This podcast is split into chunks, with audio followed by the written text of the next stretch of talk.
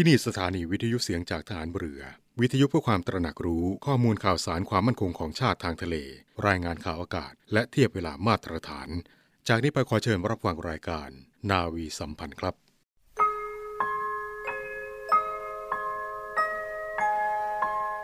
เราจะสืบสาร รักษาและต่อยอด และคลองแผ่นดินโดยธรรม เพื่อประโยชน์สุขแห่งอาณาราษฎรตลอดไป พระปฐมบรมราชองค์การ พระบาทสมเด็จพระวชิรเกล้าเจ้าอยู่หัว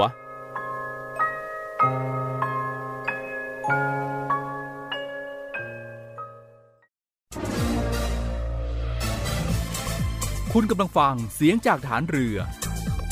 ทุกความเคลื่อนไหวในทะเลฟ้าฝั่งรับฟังได้ที่นี่เสียงจากทหารเรือ กับช่วงเวลาของรายการนาวีสัมพันธ์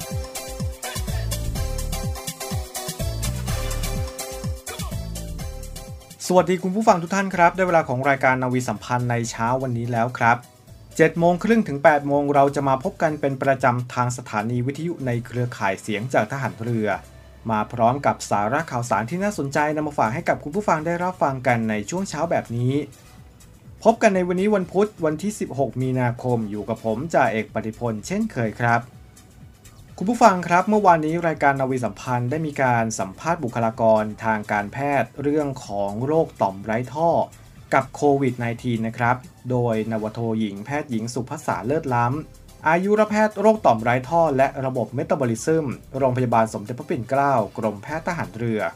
วันนี้ก็ยังคงอยู่กับคุณหมออีกหนึ่งวันนะครับ และในวันนี้คุณหมอก็จะมาพูดถึงเรื่องของโรคต่อมไร้ท่ออีกหนึ่งโรคก็คือ โรคไทรอยด์ โรคไทรอยกับโควิด -19 มีความเกี่ยวข้องกันยังไง มีภาวะความเสี่ยงมากน้อยแค่ไหน พร้อมแล้วเชิญติดตามรับฟังกันในช่วงแรกของรายการได้เลยครับ สวัสดีค่ะ ต้อนรับทุกท่านเข้าสู่อีกหนึ่งเรื่องราวพิเศษมาฝากทุกท่านกันในช่วงนี้นะ เป็นสาระน่ารู้เกี่ยวกับสุขภาพมาพูดคุยกันค่ะ เรื่องราวในวันนี้ยังต่อเนื่องกับคุณหมอนาวโทหญิง แพทย์หญิง สุพัฒษาเลิศล้ำ หรือว่าคุณหมอแพทย์นะเป็นอายุรแพทย์จากโรงพยาบาลสมเด็จพระปิ่นเกล้ากรมแพทย์ฐานเรือค่ะ คุณหมอดูแลเกี่ยวกับโรค ระบบต่อมไร้ท่อและระบบเมตาบอลิซึมนะคะ ซึ่งวันนี้ก็จะมาพูดคุยกันถึงเรื่องราวของโรคไทรอยกับสถานการณ์โควิด -19 ค่ะ ผู้ป่วยโรคไทรอยด์ภาวะไทรอยด์เป็นพิษ หรือว่าความผิดปกติของระบบต่อมไร้ท่อกับสถานการณ์โควิด -19 แบบนี้นะคะเรื่องราวที่น่าสนใจนั้น คุณหมอมาพูดคุยกับเราแล้วค่ะ สวัสดีค่ะ สวัสดีค่ะ เบื้องต้นนี้ค่ะเรียนถามคุณหมอถึงประเด็นของโรคไทรอยด์ภาวะไทรอยด์เป็นพิษ หรือว่าไทรอยด์ผิดปกติ โรคไทรอยด์กับโควิด -19 ค่ะ ถ้ามีผู้ป่วยที่เป็นโรคไทรอยอยู่แล้วนะคะโรคไทรอยนั้นจะทำให้เสี่ยงต่อการติดโควิด -19 เพิ่มมากขึ้นหรือไม่อย่างไร หรือว่ามีระดับความรุนแรงในผู้ป่วยไทรอยกับโควิด -19 เป็นอย่างไรคะค่ะสำหรับข้อมูลในปัจจุบันนะคะ ผู้ป่วยโรคไทรอยพบว่าไม่ได้เสี่ยงต่อการติดเชื้อโควิด -19 มากไปกว่าคนทั่วไปนะคะ และหากมี การติดเชื้อโควิด -19 ปัจจุบันก็ยังไม่มีหลักฐานว่าจะทำให้อาการของโรคโควิด -19 เนี่ยรุนแรงมากขึ้นนะคะ โดยเฉพาะในผู้ที่มีการรับประทานยาอย่างสม่ำเสมอ แล้วก็สามารถควบคุมระดับไทรอยฮอร์โมนให้อยู่ในเกณฑ์ปกติ แต่ในกรณีที่ผู้ป่วยที่รับประทานยาไม่ต่อเนื่องนะคะ แล้วก็ยังควบคุมโรคได้ไม่ค่อยดี อาจจะเพิ่มความเสี่ยงต่อการเกิดภาวะแทรกซ้อน จากการทำงานของโรคไทรอยผิดปกติขั้นรุนแรงได้ค่ะ ดังนั้นคำแนะนำก็คือ ขอให้ผู้ป่วยที่เป็นโรคไทรอยด์เนี่ยรับประทานยาอย่างสม่ำเสมอ เพื่อลดโอกาสในการเกิดภาวะแทรกซ้อนค่ะ นั่นก็คือเรื่องราวของสภาวะโควิด -19 กับผู้ป่วยโรคไทรอยนะคะ ก็คือความเสี่ยงติดเชื้อได้เท่ากันกับคนปกติทั่วไปนะคะ สามารถติดโควิด -19 ได้เช่นเดียวกัน แต่ถ้าเป็นไทรอยหรือว่ามีโรคไทรอยเป็นโรคประจำตัว ภาวะผิดปกติอยู่แล้วก็ต้องดูแลตัวเองให้เป็นพิเศษ โดยเฉพาะในสถานการณ์ที่มีการเฝ้าระวังของการแพร่ระบาดของโรคโควิด -19 ด้วย แล้วเรียนถามในส่วนของผู้ป่วยไทรอยที่ติดโควิด -19 ค่ะคุณหมอคะ เขาจะมีอาการข้างเคียงเกี่ยวเนื่องกับอาการจากโควิด -19 กันหรือไม่อย่างไรนะคะ ซึ่งเห็นว่าถ้าเป็นโรคไทรอยอยู่แล้ว แล้วก็ทานยาต้านไทรอยด้วย จะมีอาการข้างเคียงร่วมด้วยค่ะ เช่น มีไข้ ไอ เจ็บคอ ในส่วนของหลังจากอาการข้างเคียงของการทานยาต้านไทรอยนะคะ เรียนถามคุณหมอเพิ่มเติมถึงคำแนะนำในครั้งนี้สำหรับผู้ป่วยโรคไทรอยค่ะค่ะปัจจุบันจริงๆ ยังไม่มีข้อมูลตรงนี้ที่ชัดเจนนะคะ อย่างอย่างไรก็ตามเนี่ยจริงเราก็มีการรายงานผลข้างเคียงจากยาต้านไทรอยซึ่งจริงพบได้น้อยมากๆ นั่นคือการเกิดภาวะเม็ดเลือดขาวต่ำซึ่งผู้ป่วยเนี่ยอาจจะมาด้วยอาการไข้เจ็บคอ ซึ่งคล้ายๆกับอาการจากการติดเชื้อโควิด -19 ได้นะคะ ดังนั้นในกรณีที่ผู้ป่วยที่เป็นโรคไทรอย เป็นพิษอยู่เดิมเนี่ยแล้วรับประทานยาต้านไทรอยแล้วมีอาการไข้เจ็บคอคำแนะนำก็คือให้ผู้ป่วยนั้นหยุดยาต้านไทรอยทันทีและมาพบแพทย์นะคะ เพื่อทำการตรวจเช็คว่า เลือดเนี่ยมีระดับเม็ดเลือดขาวเป็นอย่างไรนะคะ แต่ว่ายกเว้นในกรณีที่ผู้ป่วยไม่สามารถไปตรวจเลือดได้ เนื่องจากสถานการณ์การระบาดของโรคโควิด -19 ก็แนะนำให้ผู้ป่วยเนี่ยหยุดยาต้านไทรอยไปก่อน 1 สัปดาห์ ถ้าหากอาการหายไปแอบก็น่าสงสัยว่าจะเป็นจากยาก็ค่อยเริ่ม กลับมารับประทานยาต้านไทรอยใหม่ แต่หากหยุดยาไปแล้วอาการยังไม่ดีขึ้นหรือว่าการกลับมาเป็นซ้ำเนี่ยหลังจากที่เริ่มรับประทานยาเข้าไปใหม่ ก็แนะนำให้รีบไปพบแพทย์ทันทีค่ะ นั่นคือประเด็นของการรักษาโรคไทรอยในภาวะต่างๆสำหรับผู้ป่วยที่มีไทรอยผิดปกติ หรือว่าเป็นโรคไทรอยนะคะ นั่นคือถ้ามีความผิดปกติใด ๆ ก็ควรรีบปรึกษาคุณหมออย่างทันทีนะคะ ปรึกษาคุณหมออย่างทันท่วงทีค่ะ เพื่อดูแลกันอย่างใกล้ชิด โดยเฉพาะท่านใดที่ต้องทานยาต้านไทรอยอยู่แล้วค่ะ ก็ต้องรีบไปปรึกษาคุณหมออย่างทันท่วงทีเพื่อ รักษาอาการถ้ามีอาการข้างเคียงเพิ่มเติมจากการติดโควิด -19 ด้วยค่ะ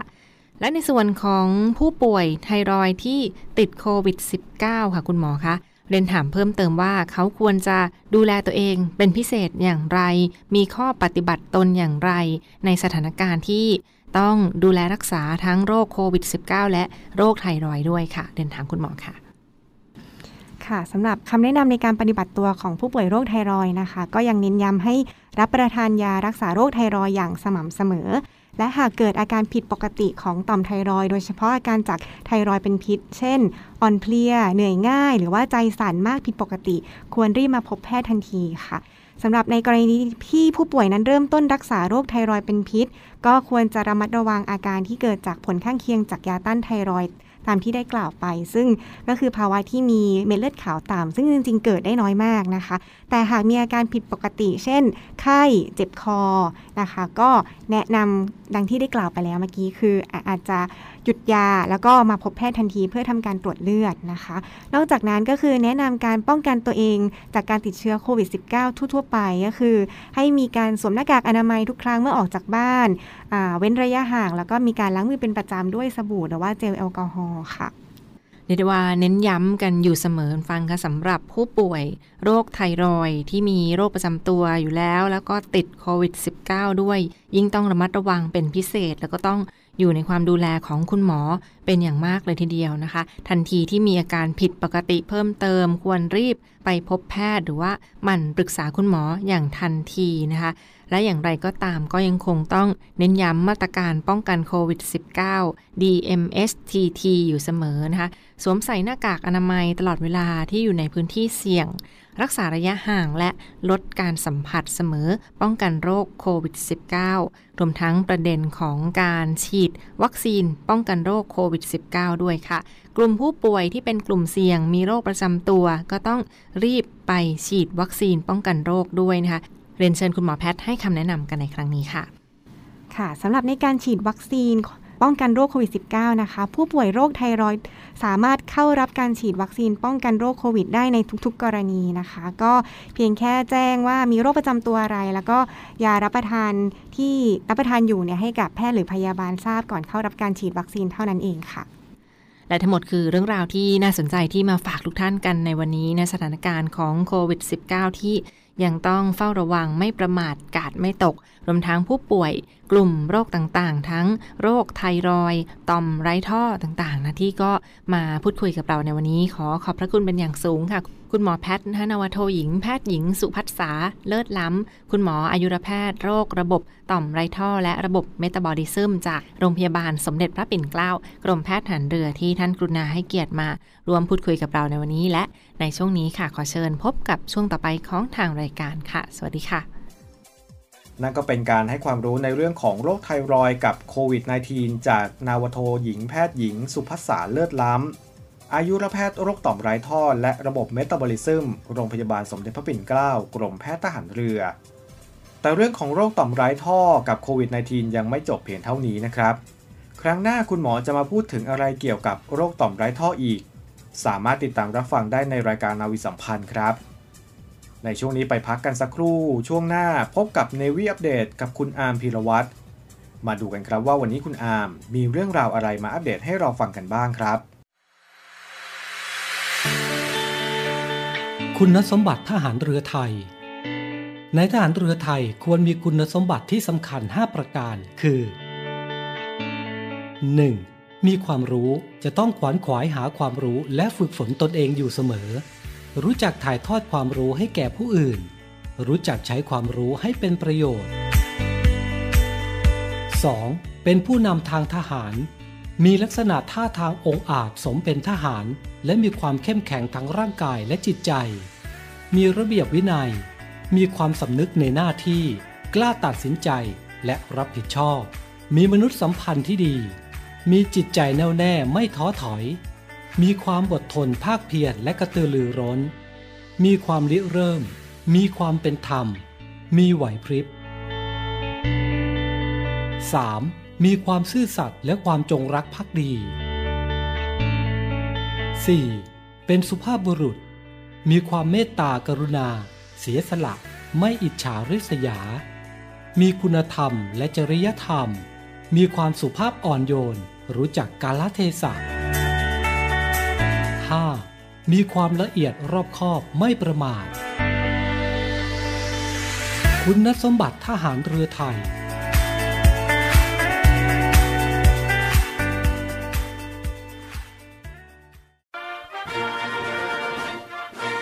กองทัพเรือด้วยหน่วยบัญชาการต่อสู้อากาศยานและรักษาฝั่ง เปิดรับสมัครกำลังพลสำรอง และทหารกองหนุน เป็นทหารอาสา ปี 2565 แบบทำสัญญาจ้าง คราวละไม่เกิน 4 ปีจำนวน 30 อัตรา แบ่งเป็นนายทหารสัญญบัตรจำนวน 5 อัตรา คุณวุฒิปริญญาตรี อายุ 18-30 ปี นายทหารประทวนจำนวน 25 อัตรา คุณวุฒิมัธยมศึกษาชั้นปีที่ 6 อายุ 18-25 ปี สมัครด้วยตนเองตั้งแต่บัดนี้เป็นต้นไป จนถึง 8 เมษายน 2565 ในวันราชการที่ฝ่ายกำลังพล กองบัญชาการหน่วยบัญชาการต่อสู้อากาศยานและรักษาฝั่งตำบลสัตหีบอำเภอสัตหีบ จังหวัดชนบุรี และสมัครทางออนไลน์ ตั้งแต่วันที่ 15 มีนาคม ถึงวันที่ 8 เมษายน 2565 ดูรายละเอียดได้ที่เว็บไซต์ หน่วยบัญชาการต่อสู้อากาศยานและรักษาฝั่ง www.acdc.navy.mi.th หัวข้อเรื่องทั่วไป สอบถามข้อมูลเพิ่มเติมได้ที่ หมายเลขโทรศัพท์ 024661180 ต่อโทรศัพท์ภายในกองทัพเรือ 79011 หรือติดต่อได้ที่ นาวโทชนะชัย พิมพ์หิน หัวหน้าฝ่ายกำลังพล กองบัญชาการหน่วยบัญชาการต่อสู้อากาศยานและรักษาฝั่ง หมายเลขโทรศัพท์ 08 2230 8424อาจเข้มแข็งแกร่งเกินย่อท้อสอรอฟ้าเด็กนามนานมา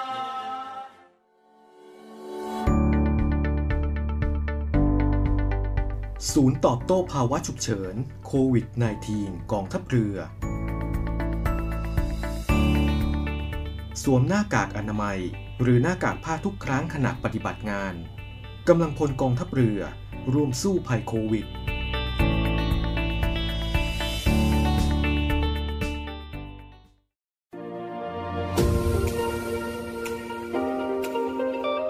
เนวี่อัปเดตกับพีรวัตรสุทธิบุญ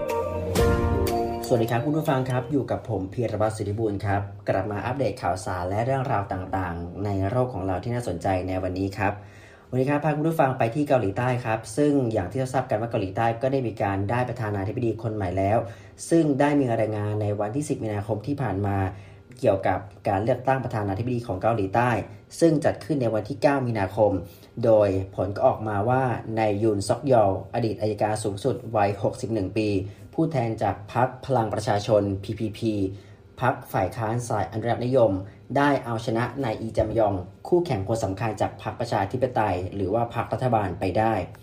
ซึ่งคะแนนเทียบกันกับผู้ฟังก็เรียกได้ว่าหายใจรถต้นคออยู่ที่ 48.56 ต่อ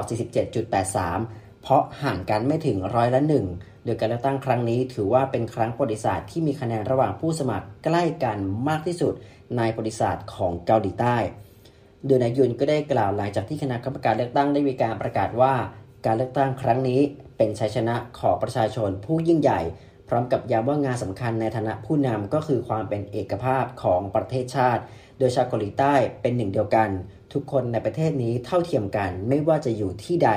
และก็จะต้องได้รับการปฏิบัติอย่างเป็นธรรมเช่นเดียวกัน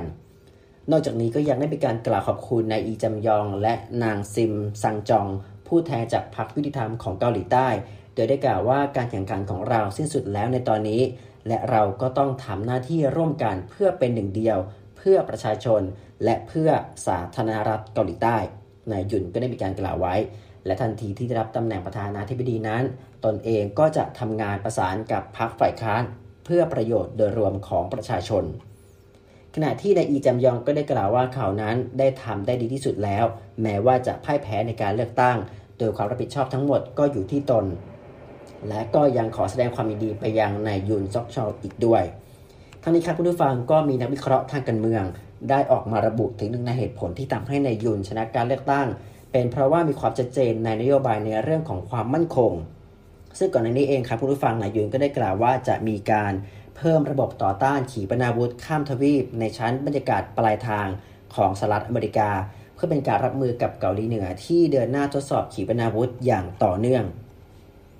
ข่าวต่อไปครับไปกันที่อีกหนึ่งเรื่องที่น่าสนใจครับคุณผู้ฟังในเรื่องของประเทศจีนครับล่าสุดเองนายหลี่เคอเฉียงนายกรัฐมนตรีของจีน ก็ได้มีการประกาศก้าวลงจากตำแหน่งในปีหน้าบูมเบิร์กได้มีการรายงานว่านายหลี่เคอเฉียงนายกรัฐมนตรีของจีน ได้กล่าวว่าจะก้าวลงจากตำแหน่ง ซึ่งจะหมดวาระในเดือนมีนาคมในปี 2566 หรือว่าในปีหน้า ซึ่งก็สะท้อนถึงการปรับเปลี่ยนตำแหน่งที่กำลังจะเกิดขึ้น ท่ามกลางคำถามเกี่ยวกับอนาคตของนายสีจิ้นผิง ประธานาธิบดีของจีน นายหลี่ได้เปิดเผยข้อมูลดังกล่าวในการถแถลงข่าว เพื่อเป็นการตอบคำถามเกี่ยวกับความสำเร็จในทศวรรษของนายหลี่ ในฐานะเจ้าหน้าที่หมายเลขสองของจีน ทั้งนี้ในประเทศจีนนายกรัฐมนตรี เป็นผู้นำสภาแห่งรัฐ และการดูแลกระทรวงต่างๆ ขณะที่ประธานาธิบดีนั้นจะทำหน้าที่เป็นประมุขแห่งรัฐ แต่ประธานาธิบดีสีจิ้นผิงนั้น ยังเป็นหัวหน้าพักและทำหน้าที่เป็นผู้บัญชาการทหารสูงสุดอีกด้วย โดยจีนนั้นถือว่าในขณะนี้ก็กำลังเตรียมการสำหรับการประชุมของพรรคคอมมิวนิสต์ในช่วงครึ่งหลังของปีนี้ ซึ่งก็จะมีการปรับเปลี่ยนตำแหน่งผู้นำระดับสูงของพรรคแม้ว่าในสีจิ้นผิงนั้นจะเป็นที่คาดหวังในการดำรงตำแหน่งเป็นผู้นำสมัยที่ 3 ต่อจากนี้ หลังจากที่ได้มีการยกเลิกในการดำรงตำแหน่งประธานาธิบดีของจีน เมื่อปี 2561 ที่ผ่านมา แต่ทางการจีนนั้นก็ยังคงไม่ได้แสดงความเห็นต่อสาธารณะเกี่ยวกับแผนของนายสี ซึ่งนายหลีก็ได้กล่าวว่า ผมมั่นใจว่าภายใต้การนำที่เข้มแข็งของคณะกรรมการกลางพรรคคอมมิวนิสต์ของจีน โดยสหายสีจิ้นผิงเป็นแกนหลัก ด้วยการสนับสนุนที่แข็งแกร่งจากภาคส่วนต่างๆ ดยเฉพาะอย่างยิ่งกับการทำงานหนักร่วมกันของคนจีนทั่วประเทศเศรษฐกิจของจีนนั้นจะสามารถเอาชนะความยากลำบากได้ และเราก็จะสามารถบรรลุเป้าหมาย และภารกิจสำคัญทั้งหมดสำหรับการพัฒนาเศรษฐกิจและสังคมตลอดปี และจะต้องวางรากฐานที่มั่นคงสำหรับการพัฒนาประเทศในอนาคต ทั้งนี้นายหลีถือว่ายังคงดำรงตำแหน่งเป็นสมาชิกหมายเลข 2 ของคณะกรรมการประจำสูงสุดของกรมการเมือง หรือว่าโปลิตบูโร ซึ่งก็ยังคงเป็นตำแหน่งที่เขามีอายุน้อยพอที่จะรักษาตำแหน่งและก็อำนาจนี้ไว้ได้ แม้ว่าจะก้าวลงจากตำแหน่งนายกรัฐมนตรีไปแล้วก็ตามเนวี่อัปเดตกับพีรวัตรสุทธิบุญ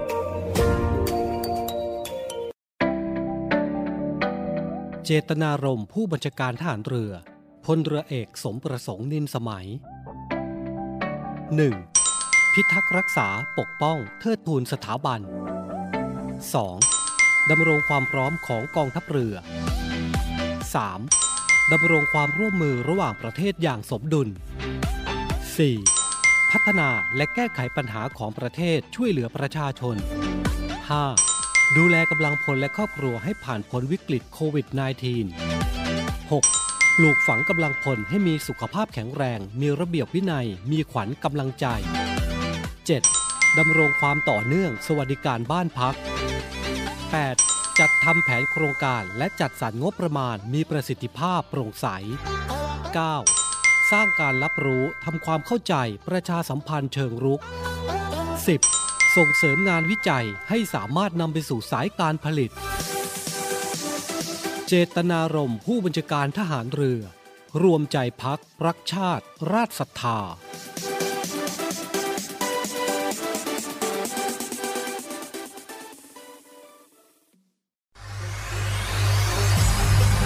การทุจริตคอร์รัปชันเป็นภัยคุกคามต่อความมั่นคงของชาติ มาร่วมสร้างความใสสะอาด ปลอดจากพฤติกรรมการทุจริตประพฤติมิชอบ สร้างความโปร่งใส และประสิทธิภาพของกระบวนการทำงานในกองทัพเรือ เพื่อให้ข้าราชการและลูกจ้างของกองทัพเรือ ประพฤติปฏิบัติงาน โดยเน้นผลงานการมีคุณภาพ ความซื่อสัตย์สุจริต และการมีจิตสำนึกในทางที่ดี เพื่อให้ข้าราชการกองทัพเรือมีเกียรติและศักดิ์ศรีมีความภูมิใจ มีขวัญและกำลังใจในการทำงาน เพื่อให้กองทัพเรือมีภาพลักษณ์ที่ดีจนเป็นที่ยอมรับชื่นชม เชื่อถือศรัทธา พึงพอใจ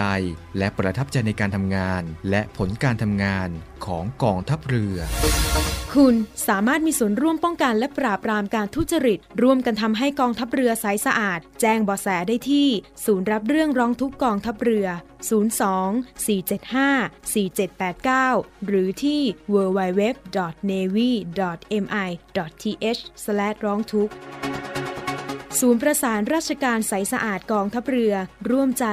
กองทัพเรือไทย ใสสะอาด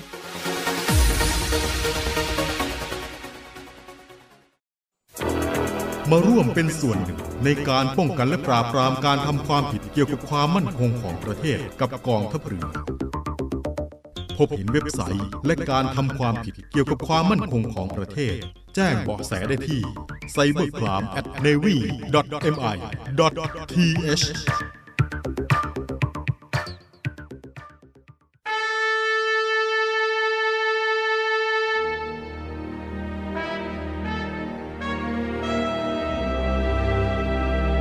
คำว่าวีรบุรุษมีหลายคนใฝ่ฝันอยากจะเป็นจะด้วยอุดมการณ์ที่ถูกปลูกฝังหรือจินตนาการส่วนตัว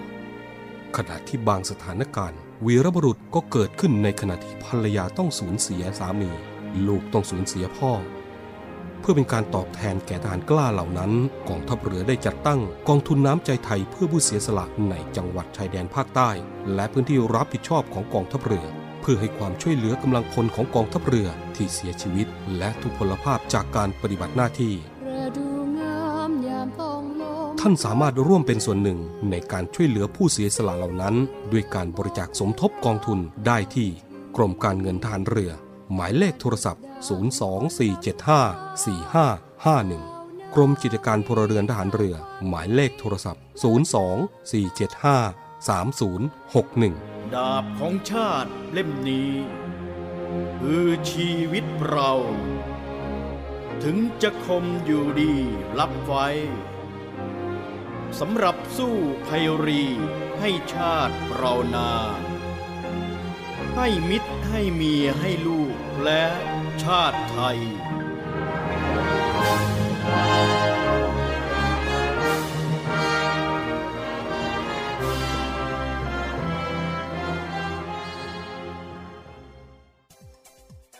ส่งท้ายรายการวันนี้มีข่าวฝากประชาสัมพันธ์ครับ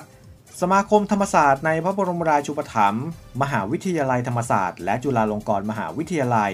รวมจัดงานเดินวิ่งสะสมระยะทางแบบ Virtual Run ในงานฟุตรัน TUCU เพื่อส่งเสริมและสนับสนุนให้นิสิตนักศึกษาสิทธิ์เก่าและประชาชนทั่วไป ออกกำลังกายเพื่อสุขภาพ และนำรายได้ส่วนหนึ่งบริจาคให้แก่โรงพยาบาลจุฬาลงกรณ์สภากาชาติไทย และโรงพยาบาลธรรมศาสตร์เฉลิมพระเกียรติครับ การจัดงานครั้งนี้เป็นรูปแบบ Virtual Run อยู่ที่ใดก็ร่วมกิจกรรมได้นะครับ และจะวิ่งระยะทางเท่าไหร่ก็ได้ โดยระยะทางวิ่งทุก 1 กิโลเมตร จะถูกเปลี่ยนเป็นเงินบริจาค 1 บาท ให้แก่โรงพยาบาลจุฬาลงกรณ์สภากาชาติไทย และโรงพยาบาลธรรมศาสตร์เฉลิมพระเกียรติสำหรับรายได้ส่วนที่เหลือจะนำไปสนับสนุนการพัฒนาด้านสาธารณสุข การศึกษา กีฬาและอื่น ๆ อันจะเป็นประโยชน์ต่อสังคมและประเทศชาติครับ สำหรับประเภทการรับสมัครมี 3 ประเภทครับ คือประเภทนักศึกษา ประเภทสิทธิ์เก่า ภาคีเครือข่าย และประชาชนทั่วไป และประเภท VIP โดยประเภทนักศึกษาค่าสมัคร 390 บาท ประเภทสิทธิ์เก่า ภาคีเครือข่าย และประชาชนทั่วไป ค่าสมัคร 490 บาท ทั้ง 2 ประเภทนี้จะได้รับเสื้อวิ่งตามสถาบันที่เลือก 1 ตัว เหรียญวิ่ง 1 เหรียญพร้อม e-bib และจะได้รับ e-ser เมื่อยืนยันการส่งผล ส่วนประเภท VIP ค่าสมัคร 1,500 บาท จะได้รับเสื้อวิ่งสถาบันละ 1 ตัว รวมเป็น 2 ตัว เหรียญวิ่ง 1 เหรียญ กระบอกน้ำรักสุขภาพ 2 ลิตร 1 ใบ และถุงผ้ากันน้ำรักโลก 1 ใบ พร้อม e-bib และ e-ser เมื่อยืนยันการส่งผลครับ ผู้สนใจเข้าร่วมการเดินวิ่งสะสมระยะทางแบบ Virtual Run Foot Run TUCU สามารถสมัครได้ตั้งแต่บัดนี้ครับที่เว็บไซต์ www.footruntucu.com หรือ Line at footruntucu สามารถสะสมระยะทางและส่งผลวิ่งได้จนถึงวันที่ 31 มีนาคมนี้ครับ และทั้งหมดนั้นก็คือรายการนาวีสัมพันธ์ในเช้าวันนี้ครับ วันนี้หมดเวลาลงแล้วต้องลาคุณผู้ฟังไปก่อน แล้วพบกันใหม่กับรายการนาวีสัมพันธ์ในวันพรุ่งนี้สำหรับวันนี้สวัสดีครับ